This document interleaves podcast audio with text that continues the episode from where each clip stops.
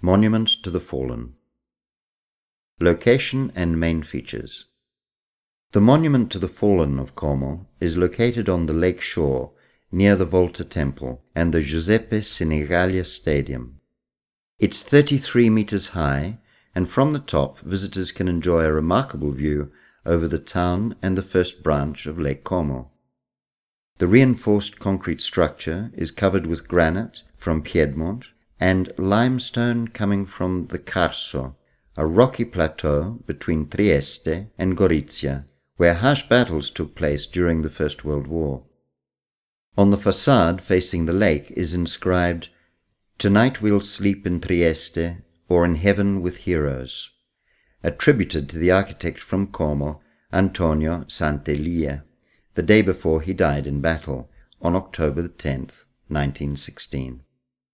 On the facade facing the town in front of Puecher Street, one can read the sentence, The town celebrates the glory of its sons with stones from the Carso. The construction. In 1926, the Funeral Services Committee of Como announced a competition for the construction of a war memorial for the fallen of Como. In the beginning, a number of projects were presented to alter the Broletto Palace located beside the cathedral.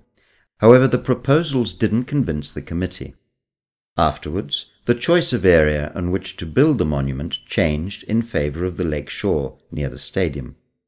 In October 1930, Filippo Tommaso Marinetti, founder of the Futurism movement, convinced Luigi Negretti, the Como mayor, to use as a reference design for the monument a sketch made by Antonio Sant'Elia in March 1914.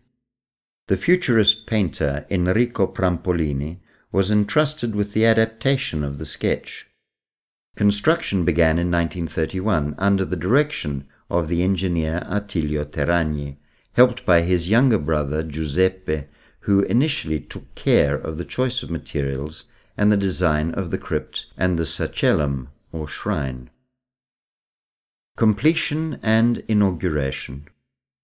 After the work started, Prampolini's design was found to lack sufficient construction details. For this reason, the Major decided to entrust Giuseppe Terragni with the completion of the building. The architect modified Prampolini's drawings by removing decorative features and also designed the two side areas encircled by cypress trees. Having started with a futurist design, the building style became clearly rational.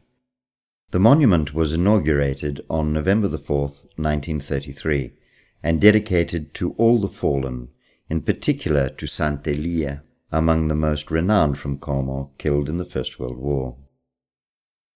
The Lighthouse Tower and the Monolith.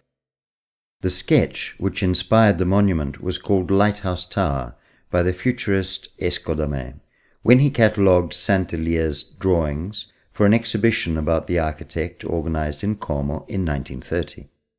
The name Lighthouse Tower comes from the fact that on the top of the original sketch there's a blue casing that looks like a lantern. This sketch is now exhibited at the Civic Gallery of Como.